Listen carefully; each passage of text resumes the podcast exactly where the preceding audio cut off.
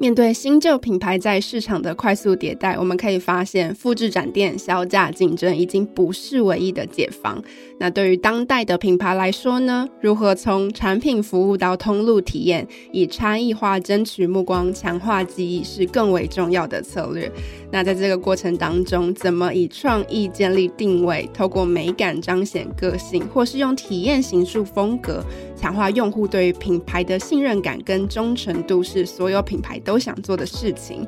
那 Shopping Design 风格经济学院十一月的最新课程，从人气店铺学特色经营，邀请了无印良品、土斯利亚、宝岛制造以及三苗空间实验的负责人，从品牌、空间、人才、创意等各种面向，带领大家一窥人气品牌店铺的独门观点。欢迎有兴趣的听众朋友可以点击节目下方链接报名十一月十四号的最新课程，从人气店铺学特色经营。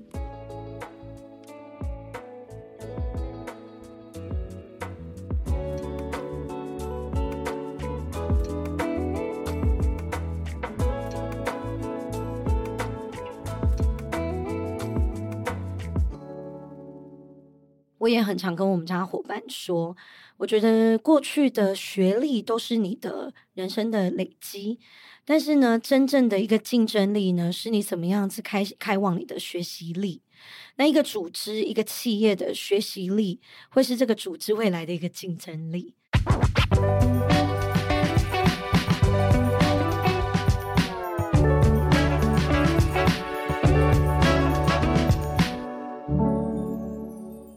在设计里看生活，在生活里找设计。Hello，各位设计关键字的听众朋友们，大家好，我是易欣，欢迎大家收听设计新商业单元。那今天我们要聊的话题呢，是一间公司对内的企业文化，它会怎么影响它对外的品牌形象，以及在这个我们作为人才的机会跟选择看起来越来越多的时代呢，究竟是什么样的因素决定了我们要进入一个组织，跟着公司成长，还是说要独独立创业家，或者是以自由工作者的状态在市场上走跳。那今天的节目呢，我们邀请到学经历跟职涯发展路径都非常特别的土斯利亚的执行长张秀如 Joy 来到我们的节目中。除了分享个人的职涯跟成长之外，也要来跟我们聊一聊土斯利亚这个品牌独特的经营之道。欢迎 Joy。嗨，大家好，我是吐司利亚咖啡的 Joy。因为我在节目之前稍微也是呃。肉搜了一下 Joy，然后发现你的学经历其实很特别。你是念北艺的舞蹈系，然后你的梦想曾经是成为一个舞蹈家，但却经历了一个，也许也许我在外在外人看来蛮像是一个职涯的转弯。现在作为图斯利亚的执行长，那可不可以跟我们稍微分享一下自己的职涯怎么会经历这么大的一个转折？好，呃，其实我。真的是从小国小的时候就决定要当舞者，嗯，那其实我在从国小的时间一路到国中，然后到北艺大的先修部，那到大学其实都是朝着这个梦想前进。那其实因为我自己啊，我觉得因为我们在学校高中部就在。呃，北艺大的这样子的熏熏陶，所以我们其实很很早就知道，如果要当舞者，其实就是应该要可能大概十七岁一十八岁，我们就真的去国外考舞团，或者在台湾，可能我们就是真的可能是往舞者这条路去发展。因为舞者其实跟运动员其实是比较像的，我们的工具其实就是我们的身体，所以在一个呃身体舞蹈的年龄的呃肢体的年限，其实是相较。是跟运动员比较像，比较短一点。嗯、那所以，我当时其实在我高中毕业，呃，保送到北医大的时候，我就决定要去纽约考舞团。所以，我就十七岁就带着一个快一通，就就这样傻傻的，就傻傻的冲去了。那去了以后，其实就是有发现自己在呃英文的能力也好，然后跟呃。就是赚钱的能力，其实都远远的呃不像我自己当时的想象。嗯，那当时有考呃，就是有甄选上一个，其实像实习舞者的角色。但是实习舞者的角色，其实像就有点像我们现在大学生进呃进去任何一个公司实习，他的可能那个薪水，这当时我记得，连我在呃纽约的那个 hostel 的钱。一个礼拜的钱，薪水都都不到我那那时候的一个礼拜住宿的钱。嗯，所以其实我就非常的清楚，今如果我未来还是想要当舞者，我势必回来台湾要呃把我的语言呃加强，同时间我要去发展我的可能是第二个不一样的那个被动收入也好，或是主动收入。那当时想说回来台湾，呃，隔年还是想要再出去纽约考舞团。所以我就回来台湾那时候就想一想，哎，台湾有什么样子的呃，可能在纽约也有的企业，嗯，那因为以前是舞者，他当然非常注重我们自己的呃，可能是饮食也好，跟我们自己的体态，所以那时候在台湾可能有一些比较入门的美式的连锁企业，其实就是麦当劳啊、Fridays 啊、Starbucks。那我我二十年前的我们，其实那个 Starbucks 很红，嗯，那我就决定要去 Starbucks，因为。很很英英文相相对的比较少，然后呢，也同时间感觉诶，做饮料这件事情相对简单。那也就因为这样，我去了 Starbucks，在我的大一跟大二，那这过程中我还是一样都有去纽约。那我回来的时候，是因为家长还是我的父母亲还是希望我把北艺大读完。嗯，那我也在大三的时候，就因为这个机缘，因为我在星巴克也两年了。那 TOSRA 我的呃。创办人 Tomer，Tomer 是我的朋友。TOSRA 开幕的时候，其实我是座上宾，就第一天开幕还在跟着他们一起，就是开幕 party。那第不到第二个礼第二个礼拜的时候，呃，我老板就说：“哎、欸，Joey，你因为我们都在东区，那那你要不要来 TOSRA 帮忙？因为我们也很忙，然后你也会做咖啡，那你的目的也是想要学英文。那 TOSRA 咖啡其实，因为我的老板是一个以色列人，所以他中文也不太好。嗯，他说：那我们就可不可以？”会用这样的方式来来一起来合作，那我就想，哎，其实这样也很不错，因为咖啡也学的差不多了，那不如就跨另外一个产业加入了 Tosria 也就因为这样，从 Day One 这样子到现在跟着 Tosria 呃十五年，然后也从兼职一路做到店长、总经理、合伙人、执行长，嗯，这样。那在这个过程当中，跳舞这件事情在你的生命扮演什么样的角色？跳舞，嗯、呃，我记得我当时在呃加入 TOSRA 团队的时候，第二年就当了店长。对，所以当了店长的时候，其实我还在做大四的毕业制作。我还是非常非常喜欢跳舞，那时候的梦想依依旧是大学毕业以了以后要去考舞团。嗯，所以当时一样，也就还是一样想要存钱。多加强英文，然后大学毕业的确后来就去了欧洲，去了八个国家，然后考舞团，然后后来才发现去了欧洲，突然想到一件事情：欧洲讲英文的人国家只有英国。我觉得天呐，你要重新学一个语言，重新学对。但同时间也因为在那个时候，我我也更清楚知道舞蹈舞蹈的嗯最高的殿堂，其实在很多的时候，其实真的是那个读者的身份。嗯，那我我自己其实我觉得到大学毕业以后，我越来越清楚我自己的个性，跟我自己喜欢。我很喜欢团队一起生活，然后我很喜欢就是啊、很喜欢照顾别人，然后我很喜欢我我想那个店长的身份让我自己突然有发现，哎，因为我是家里的老幺。然后那个店长的身份，好像瞬间让我觉得，哎呦，我也有同时间有能力去照顾呃其他的人，可能是跟我一起一起的伙伴，也有可能是客人。那当时我就觉得这样子，在那个时候，其实我的成就感的来源，在餐饮的现场，其实有还蛮大的一个鼓励。嗯，那在舞者的同时，后来就真的发现，嗯，我觉得在。在 audition 在甄选的时候，其实嗯，真的是像电影演的那样子，就是其实大家是真的很努力的在拼那个第一名，或是在拼那一个就是目光的焦点焦点。我不是不喜欢，可是我我觉得那个竞争在某些时候的是有一些黑暗面的。嗯、那的确在那个同时间的呃两个不一样的一个。我觉得人生的一个转弯点。那其实我后来 audition 完了以后回来台湾，其实有拿到一些就是像是 callback 的一些就是一些 offer，可是我也因为那个时候我觉得我开始有点迷惘了，因为我觉得我追了呃十四年的的呃身为一个舞者的梦想。可是我那时候就觉得我在欧洲，我知道，因为语语文真的完全不同。然后我就想说，那要不要回来台湾试试看有没有不一样的机会？那决定回来的同时，那因为我的我的老板他其实是从纽约呃当行政主厨来台湾，是为了圆音乐的梦想。嗯，那后来因为他的家乡味，想念他的家乡味，所以他决定开了我们第一间的那个 Tosria 咖啡。所以他非常清楚知道。身为艺术家，在异地或是有不一样的梦想，所以他其实就一直很给我鼓励。是如果我到时候去去了欧洲，想要回来，Tosria 咖啡一直都会是我的家。我觉得也因为那那时候是在欧洲的时候，一个人在甄选的时候，其实是又是冬天下雪，天哪，然后就是好孤单的感觉，很非常孤单。然后又拉着行李，因为欧洲好多都是石子路，然后又很迷惘。对，然后我就会觉得说。好像想要回来找一些我自己属于我自己的归属感。那后来大概二十二岁的时候就决定回来，回来以后也是立即就回来 Tosria 咖啡。但是同时我并没有放弃任何啊、成为舞者的这个身份，所以我们就一直斜杠，我就啊。早上上班或者晚上上班，那同时间我还是兼像就是秀导，嗯嗯或者是接音乐剧，或是接表演，当老师，呃，教社团，什么都做，然后也接很多 MV 的 dancer，跟很多明星合作，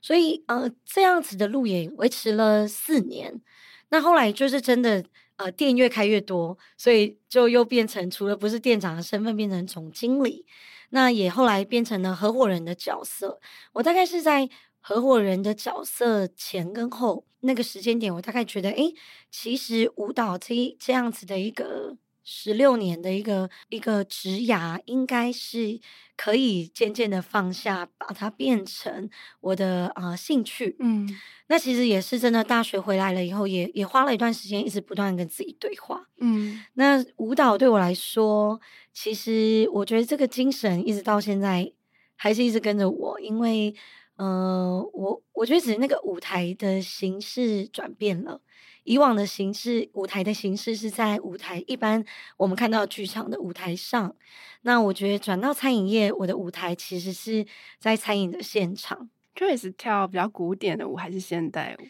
呃，因为我们以前是。学啊、呃，就是我们必须要学芭蕾、现代，我们是科班出身，所以民族舞啊、武功啊这些我们其实都要学。但我大概在十六岁的时候就开始，呃，一直以来就学很多很多不一样的舞风。嗯，我学爵士舞啊、街舞、拉丁舞，然后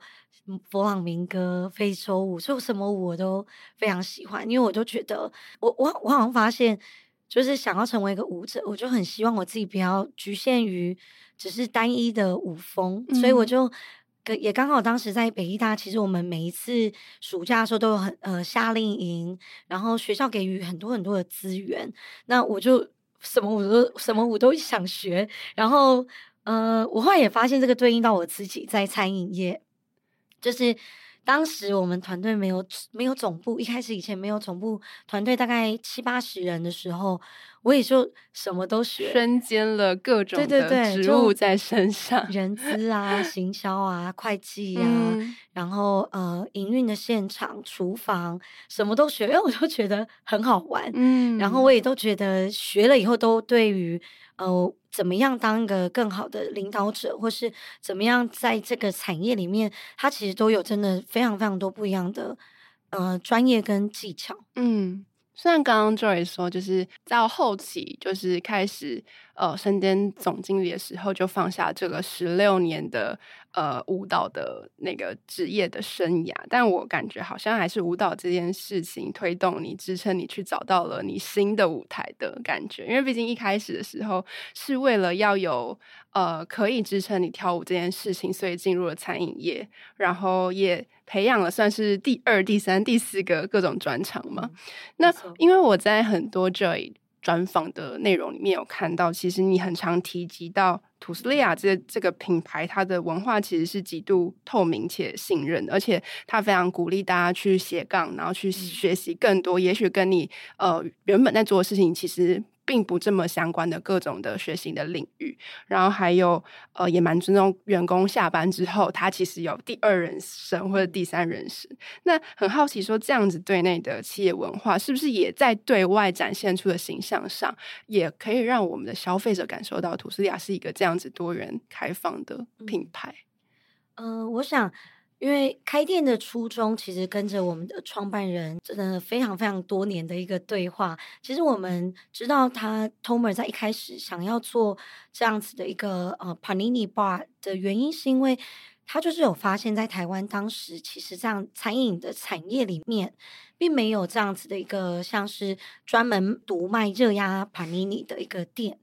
那最重要，其实在呃一开始，其实希望是以分享的角色角度。然后呢，还有是以人为本。那这个以人为本，其实，呃，我想在十五年前，其实讲到这个，的确是真的是比较很不一样的一个一个风格跟一个管理的一个理念。那我自己也觉得，就是因为我加入 Day One 的时候，其实我就是斜杠，我的老板也是，他也同时间那时候还有乐团。那我自己当时也有也有加入，呃，就是不一样的舞团，所以就会觉得其实。一个一个置业要怎么样可以长长久久？尤其在餐饮业来说，我觉得其实是一件很难的一件事情。因为餐饮业其实它是一个，其实算是一个需要很大量的，就是算是我们算劳工劳工级的。那怎么样维持让我们的伙伴跟着我一样，跟着我们老板，跟着我们的团队一起一样持续的呃做到工作跟生活平衡？嗯，我们真的其实就是十五年前就用这样的方式一路走到现在。嗯、那品牌对外的形象，我想其实还我大概很希望是一致性的，因为团队里面有好多人跟着我，有十四年的，有十一年、十年的，呃，好多好多中间去了不一样的产业，后来又持续回来跟着我们一起努力。所以，嗯、呃，我自己觉得在这个品牌对外的形象。我还是希望秉持着就是呃一致性，然后还是一样，就是希望我们的伙伴可以跟着我们一一起一路朝着我们自己公司下一个十年的目标前进。嗯，我觉得在想斜杠或者是多职能这件事情，我自己好像也有一个阶段性的改变。以前小时候的时候，就很喜欢就是。就是听李国修李国修老师讲说什么一生只做好一件事，就好帅，我也要一生只做好一件事。可是后来发现啊，好像没办法。当然编辑之后就觉得，哎、我要十八般武艺，样样精通才行。那也很好奇说，哎、哦，教育要怎么去鼓励？呃，可能我们的伙伴在自己的工作之余，也许可以做更多的尝试，更多跨领域的工作。比如像像你，可能从店长开始，第一线的人，然后开始跨足到也许行销、公关、营运各个各种领域。你觉得怎么推动这件事情发生，也让大家觉得说，哎，其实我是享受于这样子多职能或是多身份的一个状态。嗯嗯、在这个部分，其实我们。其实，在一开始的时候，我们自己在团队里面，我们其实一开始也没想那么多。嗯，但是后来，我觉得也感谢三年前疫情的发生，竟然会感谢疫情，餐饮业好 好神奇哦。现在感谢，因为那个痛苦可能已经有点忘了。嗯、呃，原因感谢原因，其实因为其实老实说，我觉得所有的餐饮业。我们在服务服务的第一线，其实都很多时候都在忙着当下解决很多表面上冰山上面的问题。那我觉得也就因为疫情的那三年的，尤其第一二年，呃，让我们大家知道说，哎，其实我们好像势必要放慢脚步。嗯，那因为客人就真的不多嘛，尤其那时候有一阵子三个月真的是三级警呃警戒的时候，我根本没有内用的客人。那我们。因为秉持不裁员、不降薪的这样子的一个理念，那时候就好多高中高阶的主管就开始不知道怎么办了。因为以前要服务客人嘛，现在要服务的客人只有外送外带的客人。嗯、那当时我们就想，那我们就坐下来，把我们现在公司有的所有我们已经呃，可能我们会的，我们曾经累积的这些课程，把它全部慢慢的去抽丝剥茧的把它罗列出来。嗯，所以我们就也在那个时候，呃，去发展了整个公司的学习型的地图。然后呢，把这个课程呢，呃，是以一个全才餐饮业的全才的这样子的面向，去方方面面的去把它呃罗列出来，同时间做完简报，同时间也培育了一批呃我们当时的店经理跟副店经理。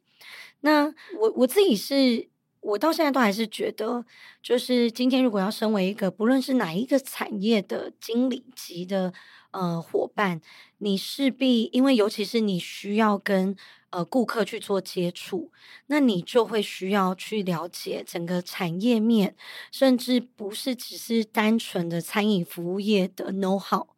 那也因为这样，所以任何一个产业跟这个做经理级的这个职位，你的人生会很丰富，也会很好玩。那也因为这样，我们就比较不会。安于现状，我们也不会觉得，哎，我好像学完了，没有，没有什么好好学的，那我要离开这个产业。我想在某一个层面，一直丢出新的学习的动能，或者是议题，或者是呃呃不一样的面向给我们的伙伴，就另外一个层面，也是一个留才的方式。嗯，就让他们一直觉得好像学，好像永远学不完。那当然也不是一次全部给他们，让他们觉得啊压力好大，呃，这个东西很难。我们其实就后来就开始分阶段性了，可能是值班经理、中介主管，然后中高阶的主管学的可能是已经是副店、副店呃副主厨，然后跟副店经理的等级，甚至到现在是高阶主管，甚至是现在有 C level 的课程。所以其实我觉得我们就带着团队一起。成为一个学习型的组织，嗯，因为其实从疫情开始到现在疫情后，其实餐饮业在人才流失或是找人上，其实有非常多的困难。也听非常多品牌的朋友有说，就是可能现在呃年轻人选择很多，他不一定要来做餐饮业，他有很多不同的事情可以做。嗯、当然，大家现在创作能量也很丰沛，所以在网络上大家有各种各样的可能性，所以。一间餐饮要怎么愿意让呃年轻的工作者愿意投入？他除了要够酷之外，他也要必须符合大家相同的理念嘛，嗯、让大家愿意觉得我在这边工作是有归属感的。嗯、那土司利亚有一个很呃算是蛮风光的一个数据，是在疫情最严峻的时候。也只也维持了只有七 percent 离职率这件事情，在餐饮业可以说是啊、呃、非常不容易。那很好奇说，哎、欸，当初是你觉得你们做对了什么，所以可以呃有这样子的成果？嗯呃，当时我们做这个做这个离职率，呃，我们当时是看是整个年度的。嗯嗯，我我想当时一是因为我们真的没有。我们其实喊出，在疫情一开始的时候，不裁员，我们就有喊出啊，我们不降薪，不裁员。嗯，其实喊出来了，我觉得喊出来 这一句话很简单，但其实真的在后面，嗯，其实到现在，其实我还是对于那一段期间，怎么样去筹钱，怎么样去咬紧牙根，然后怎么样去让伙伴不要担心，我还是对这一段记忆跟着我当时我的领导团队。我我这一段记忆其实都还是非常的深刻，嗯，那也因为这样子非常深刻，呃，我觉得对于伙伴来说，当然这个是他呃，我们对于伙伴的保呃保障。那我们怎么样去做到？我我我真的觉得，嗯，有些时候，呃，时间如果回到那个二零二一年的五月决定三级警戒的那一个刹那，其实我两天前签了。呃，我们现在的台中店，晴美台中店，两天前签了那一家店的合约，然后那时候就是三个月后要开幕。嗯，那当时当然因为全台湾都是已经是这个状态了，所以其实呃也很感谢晴美，其实是没有给我们压力说，诶，我们到底是什么时候要开幕？我们就是呃看着就是主管机关我们怎么样子去做应对。可是我我觉得也因为那个时候这个。这个合约，它仿佛成为我们整个团队的最大的希望跟曙光，因为我们知道尽管我我们都觉得三级警戒当时不知道什么时候会会结束，可是我们知道我们三个月后要开店，我们三个月后应该是还是要开我们一直以来向往、已经期待两年多要开的呃下跨出大安区的一家新的店。那嗯，那个时候也因为这样，我们就告诉我们的伙伴说，嗯、那你们不用担心，因为我们最我们后来还是要招募新的伙伴。我们还因为我们其实二零一八年就没有呃使用空降的部队，所以我那时候就跟着我们的团队说，我还是要拉呃三分之一的伙伴去台中店去帮忙。所以呢，我还是要培训你们。那我觉得，就因为我们还是持续做培训这件事情。那我我觉得，尽管当时伙伴们，我们全部人都是人心惶惶，也不知道明天会变成什么样子。可是因为我们知道这个三个月后要开要开有台中的店，所以我们不能松懈。嗯，我们势必要继续培训。然后我我觉得也因为就是这样，我们目标很明确，然后我们也也让我们的伙伴心心理内在是非常强强壮的，知道我们不会。呃，放弃任何一个就是可能做裁员这个动作，那我们不管怎么样，我们都会去想尽办法去做周转也好，去做不一样的呃，就是调度。嗯、我们那我觉得这个就是一个对内伙伴的一个一个强心针，然后对外跟对我们自己的呃目标是明确，那让大家看到希望在后面。嗯、那这个是我想。当时真的维持，让我们现在走过来，那的确真的很感谢，就真的维持一整年。后来唯一呢有一个伙伴超过一年的伙伴要离开，是因为后来呃澳洲的国门打开了，所以她要去找她的男朋友，在那边打工。对对对，嗯、那但是我我觉得我也非常非常感谢当时跟着我们一起的。八十个八十多个伙伴没有离开我们，然后也同时间，我觉得这对我们来说是一个，其实是一个最大最大的鼓励。嗯，有共同目标真的很重要，嗯、在一个非常人心惶惶又不确定未来会发生什么事的情况下，至少远方就是迷雾之中，远方还有一盏灯的感觉，嗯、还是可以朝那个方向去前进。那现在土司利亚总共有几间门市呀？我们现在有呃三间门市，两间在台北的大安区，那一间的话是在台中的晴美草屋广场。嗯，那我们同时间有自己一个中心的厨房，做 B to B 的生意。然后呢，再来是我们同时间有一个呃以色列的那个进口葡萄酒，嗯，是一个酒商。嗯，我们家的读者对于店铺这件事情也是非常有兴趣，所以今天也还蛮想要聊一下，就是各个不同的店铺啊，在也许是。设计整体的内装，然后或者是视觉上的设计，然后跟餐饮服务氛围上的设计，呃，各自有什么样子的风格，或是有什么样的不同？在面对也许呃，现在大家看待线下店的。呃，那个期待也许跟过去不是不一样。大家除了吃饱之外，也许还想要更多进一步的体验，或是进一步对于这个品牌的认同感。大家对于内用这件事情的意愿才会提升，或愿意一直来回购嘛？那你们是怎么去设计你们每一个店铺的？嗯，因为 Tosra Cafe 是一个呃传递地中海的呃生活态度的一个场域。那所以地中海的生活态度到底是什么？那我们在这一个整个设计的发想，其实呃都是从我们的创办人 Tomer Feldman 他去做的。那我们其实所有的店铺啊，从一开始的我们老板就是真的用手绘，他也是一个画家，嗯、他去把所有的店呢，真的是一比一哦，他就是去把它画出来，然后再请设计师去帮我们转二 D 图、三 D 图。然后，呃，到一路到我们的所有的六感的体验，像在 Tostera Cafe 里面，为什么是六感？不是通常都是五感吗？哦，因为我我想在餐厅里面，哦，我们自己最最希望最后的这个是你整个体验了，不论是味觉、嗅觉、视觉、触觉，甚至听觉，到你整个这样子五感的融合了以后，你最后产出的那个感觉，才是你会再来。再一一而再再而三，一直踏入这个场域的一个，我觉得是一个很重要的一个一环。所以第六觉是五感融合过最终的那个感觉。感觉对，因为呃，我想其实我我我们大家都知道，味觉很多时候是会欺骗人的，就是 诶，你今天的心情不同，你吃的东西其实就有可能会不同。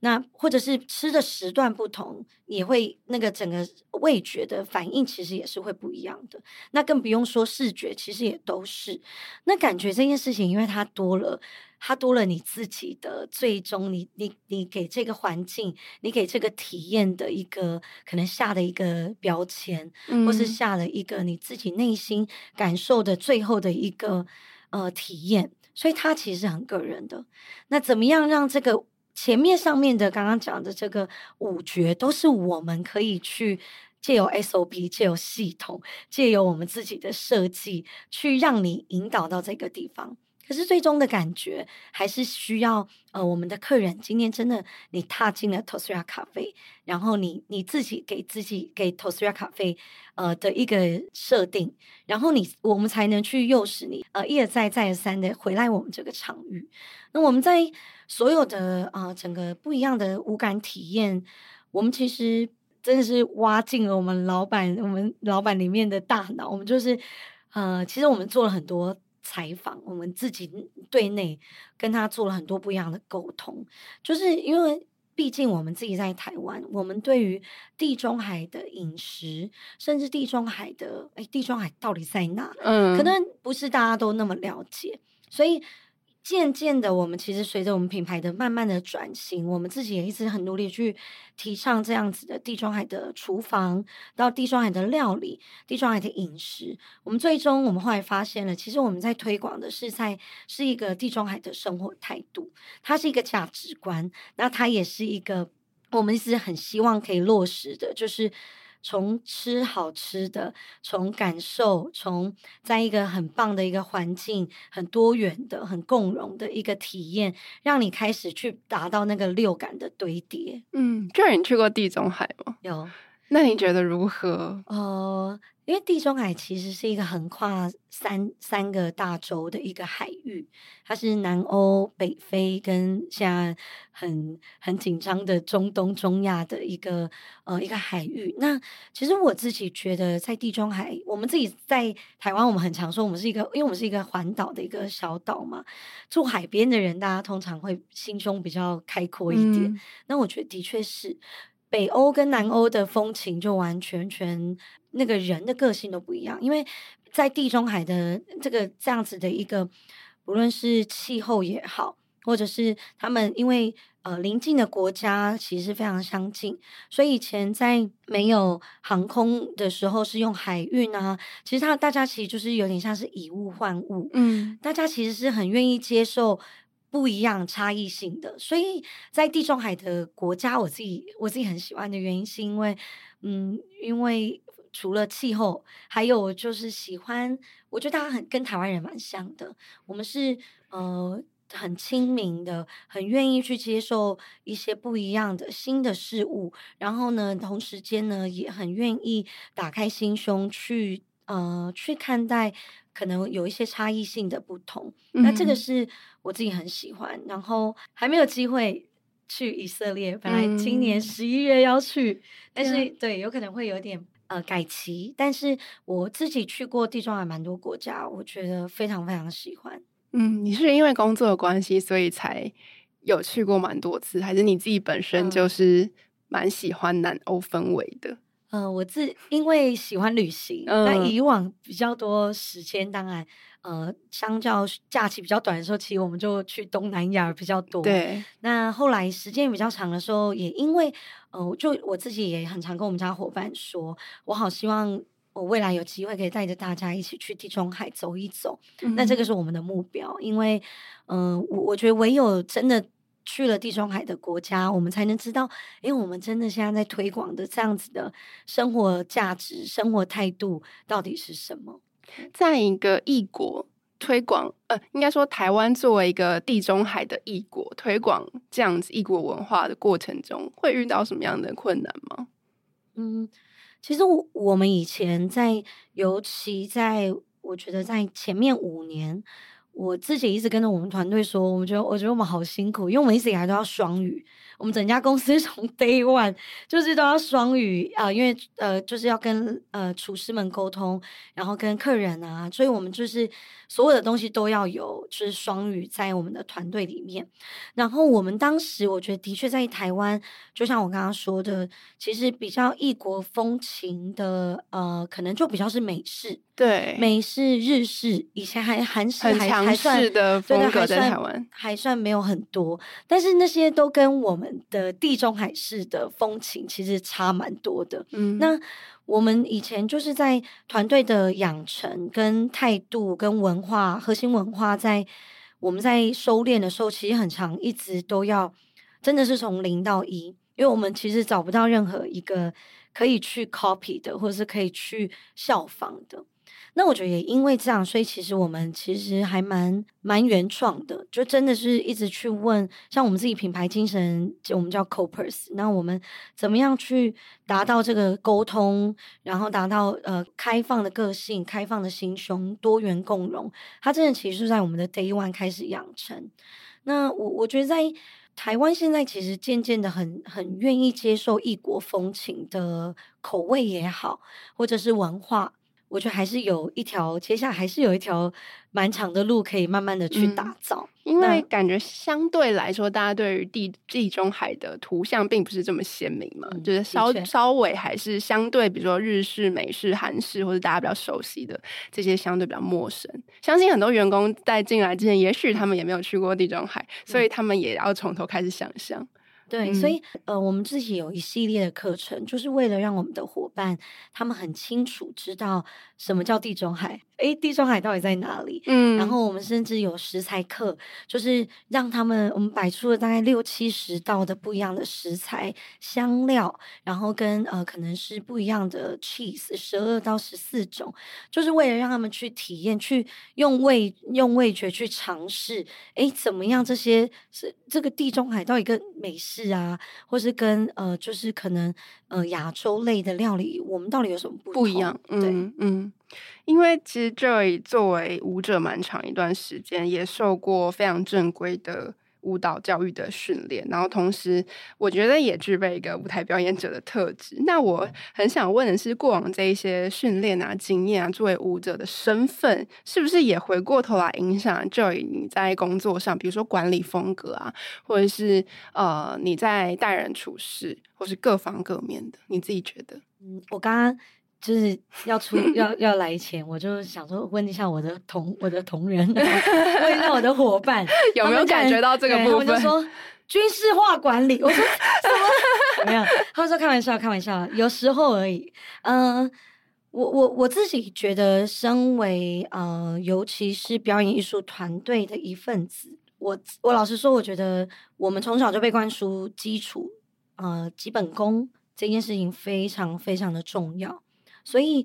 呃，为什么我刚刚有说，我们其实二零一八年开始，我们公司就没有用空降的主管？嗯嗯，我我我觉得原因就是因为我后来发现，不论你今天过去在哪一个单位，呃，成成为一个就是非常可能是高的呃高阶的经理人，我真的都还是觉得，当你。踏入了另外一个新的环境跟新的一个组织的时候，你真的必须要在前面大概三个月的时间，重新蹲下，重新倾听你的团队，跟认识这个团队跟这个组织。所以基本功对我来说是一个非常非常重要的。嗯、那因为我自己也就是从本身不是餐饮本科出身，所以我也就真的是就是慢慢一步一步走。那我甚至到也进了厨房六个月。然后也也到了现在，到像现在还在上会计的课程，然后人资人资主管的课程也维持了两年，然后行销也是，我就是从零开始学。那我觉得这个基本功，它会它会累积成为每一个全才的呃所有的发展的最棒的一个养分。那再来，我觉得。身为呃，作为舞者，还有受过在呃舞蹈的正规的训练，我觉得自律这件事情对我来说，还有对我自己的团队来说是非常非常重要的。那我我觉得我们一直以来，我都带着我的团队一直跟他们说，因为我们其实算是有点像办外商公司，嗯嗯，我我们其实是呃非常直接的一个团队，我们组织透明到我们其实根本公司没有什么签呈，好，我我就是我带我的总部，就是每一天十五分钟开会，啊，我们就十五分钟，每个人一分钟，因为我们九个部门。那每一每个人一分钟，把你今天跟你这一周的要要完成的事情做完以后，我们剩下六分钟做跨部门的沟通，就这样。那好，好快速的流程。带领着我们一百五十个伙伴，那自律，我觉得我给予伙伴，其实我我觉得现在新兴世代大家也喜欢，就是给予他们弹性、跟尊重、跟信任。嗯、那持续的精进，我想在身为舞者。跟身为一个表演艺术者，以前我们是为什么要学那么多不一样的舞蹈的种类，或者甚至以前我们要学剧场，我们要学音乐，我们要学灯光，我们也要学演戏，这都要学。我我觉得这也就是在北艺大的时候，呃，让我知道说，身为如果你要身为一个舞者，你也要同时间理解前台跟后台在协助你成为站在舞台上的那一个角色，嗯、他们的工作有多么的辛苦。那所以持续的精进这件事情，也是我觉得也是一个很很大的影响。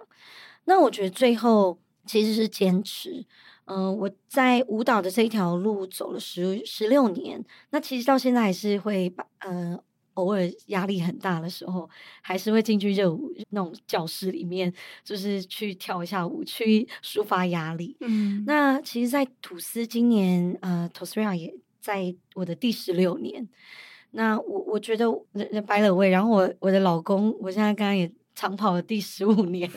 呃，所以我在想说，可能，呃，这好像是我的人生第，如果硬要算了，第三个工作，因为其实，在当舞者的时候，我们好多好多工作，那都是 by cast by cast。对。那其实我觉得坚持这件事情，呃，是我一直以来还蛮呃蛮一直跟我们的伙伴沟通的一件事，所以其实我真的还蛮感谢，因为。我们家有兼职，有外籍伙伴，都跟我们蛮超过十年的都有。然后他们也是斜杠，他们自己本身都有是斜杠。那我我自己觉得可能还蛮长，就是嗯，身为一个领导者，怎么样子让树立一个一个角色跟一个身份，让大家可以跟着你一起。那我就很希望我自己可以成为。舞台上的那个光照亮着 TOSRIA 咖啡，可以在餐饮业的这一条，呃，可能有一点点异国，有一点辛苦，有一点呃跟别人不一样。然后我可以照耀着我的团队，让他们持续可以发光发亮，嗯、然后让我们自己公司的这个接下来这个十年的目标，可以朝着我们目标一起前进。嗯，因为其实 Joy 是从。基层就是店里，然后店长，然后管理者，一路做到 C level 这样子的一个职涯的进程嘛。然后我觉得也不是一个人，也不可能天生就懂得如何管理，或是天生就懂得如何经营或组织一个团队。然后之前最近看了一本书，他就说，当代的工作者，不管是你是创作者，或者是职。职呃，职场工作者或是艺术创作者，其实最重要的能力是学习如何学习的能力。那这件事情，我觉得也蛮体现在这里整个职涯的过程中，因为不断的必须要学习，然后继续学习如何学习新的东西。嗯、那你觉得你会怎么建议说，哎，可能呃，现在目前职涯阶段，对于可能要进入一个自己比较不熟悉的领域啊，或是要呃承接一个自己比较不是没有做过的一个职位的时候，你会给大家什么样的建议？我我自己的话。呃，我觉得就有点像刚刚跟大家分享的，就是我在同一个领领域里面呢、啊，我会去疯狂的尝试跟这个领域有相关的，呃，可能是会有直接或间接的不一样的的职位也好，或者是不一样的行业。那我做了以后，我后来就会发现，哎，有些事情不适合我，嗯、那我就会做，我就开始删去法。呃，再来是我自己。我一直以来，我觉得我的目标，嗯，蛮明确的。我我在当舞者的时候，决定小小学三年级 决定要当舞者，这一条路就 非常非常的明确。然后，当然中间有一些呃不一样的是，呃，可能挫折。那当我决定要接了 TOSRIA 咖啡的。呃合伙人跟执行长的时候，其实我的呃目标也非常非常明确。我就是想要呃改变台湾的职场的餐饮的生态，我就是希望我们的所有的同业都可以跟着我们一起改变低薪，改变餐饮业可能是高工时，呃，或者是餐饮业可能对于很多人来说，可能有些人会觉得只是呼吸会呼吸有手有脚就可以加入的一个职业，但其实真的并不然。那这个我觉得，当我的目标很明确的时候，其实我我我很像很多的时候，我就会排除万难的就往这个这个目标前进。嗯，那我我我自己以前很常跟我们家伙伴会跟他们说，就是哈佛大学之前有做一个二十五年的追踪跟研究，就是一个目标对于人生的影响。那真的有很清晰中长期目标的人，他们真的会对于呃。因自己的工作，然后他们其实很容很会很排除万难的往这个地方前进。那再就是我自己，我也很常跟我们家伙伴说，我觉得过去的学历都是你的人生的累积，但是呢，真正的一个竞争力呢，是你怎么样子开开往你的学习力。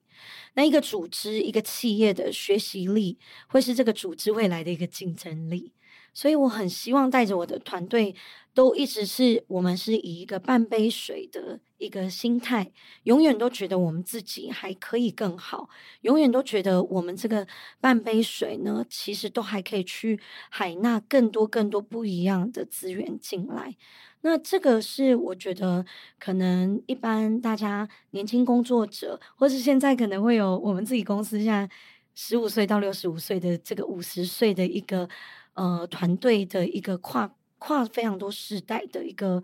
呃求职者，我觉得我们大家都一样，不论你今天是二度就业，或是你刚社会新鲜人，我觉得都可以找出你自己可能中长期的目标，然后就大胆的往前冲。嗯，对，就是不管是嗯、呃，大家在做一个选择，或是决定承接一项任务，或是呃一个职位的时候，也许可以先想想，哎，我为什么要做？我为什么选择这个？跟我要到哪里去？嗯，这件事情，因为好像我觉得很很很多年龄，就是可能呃，不管是新鲜人或者什么，大家工作到一个阶段，可能大家一定都会有迷惘的时期。像 Joy 可能在选择到底要继续做舞者，还是我有其他的方向的选择的时候，肯定自己也会有过那个迷惘的阶段。嗯、但就是在这个 迷惘过程中，怎么去重新定锚自己想要前进的方向，然后确定这个方向，如果你进公司话，是不是跟公司的一致？然后再往前推到想要去的地方。那今天非常谢谢 Joy 来到我们的节目，然后跟我们分享 ToSIA 成立至今这一路走来的各种故事，然后以及自己的职涯经验。那今天的节目就到这里，听众朋友们，如果喜欢今天的节目的话，也欢迎留言让我们知道，并留下五星好评。那除此之外呢，想要知道更多 SD 关注的议题，也邀请大家持续锁定设计关键字 Podcast，或到 SD 的脸书官网、IG 社群来追踪我们。那设计关键字，我们下次见喽，拜拜，拜拜。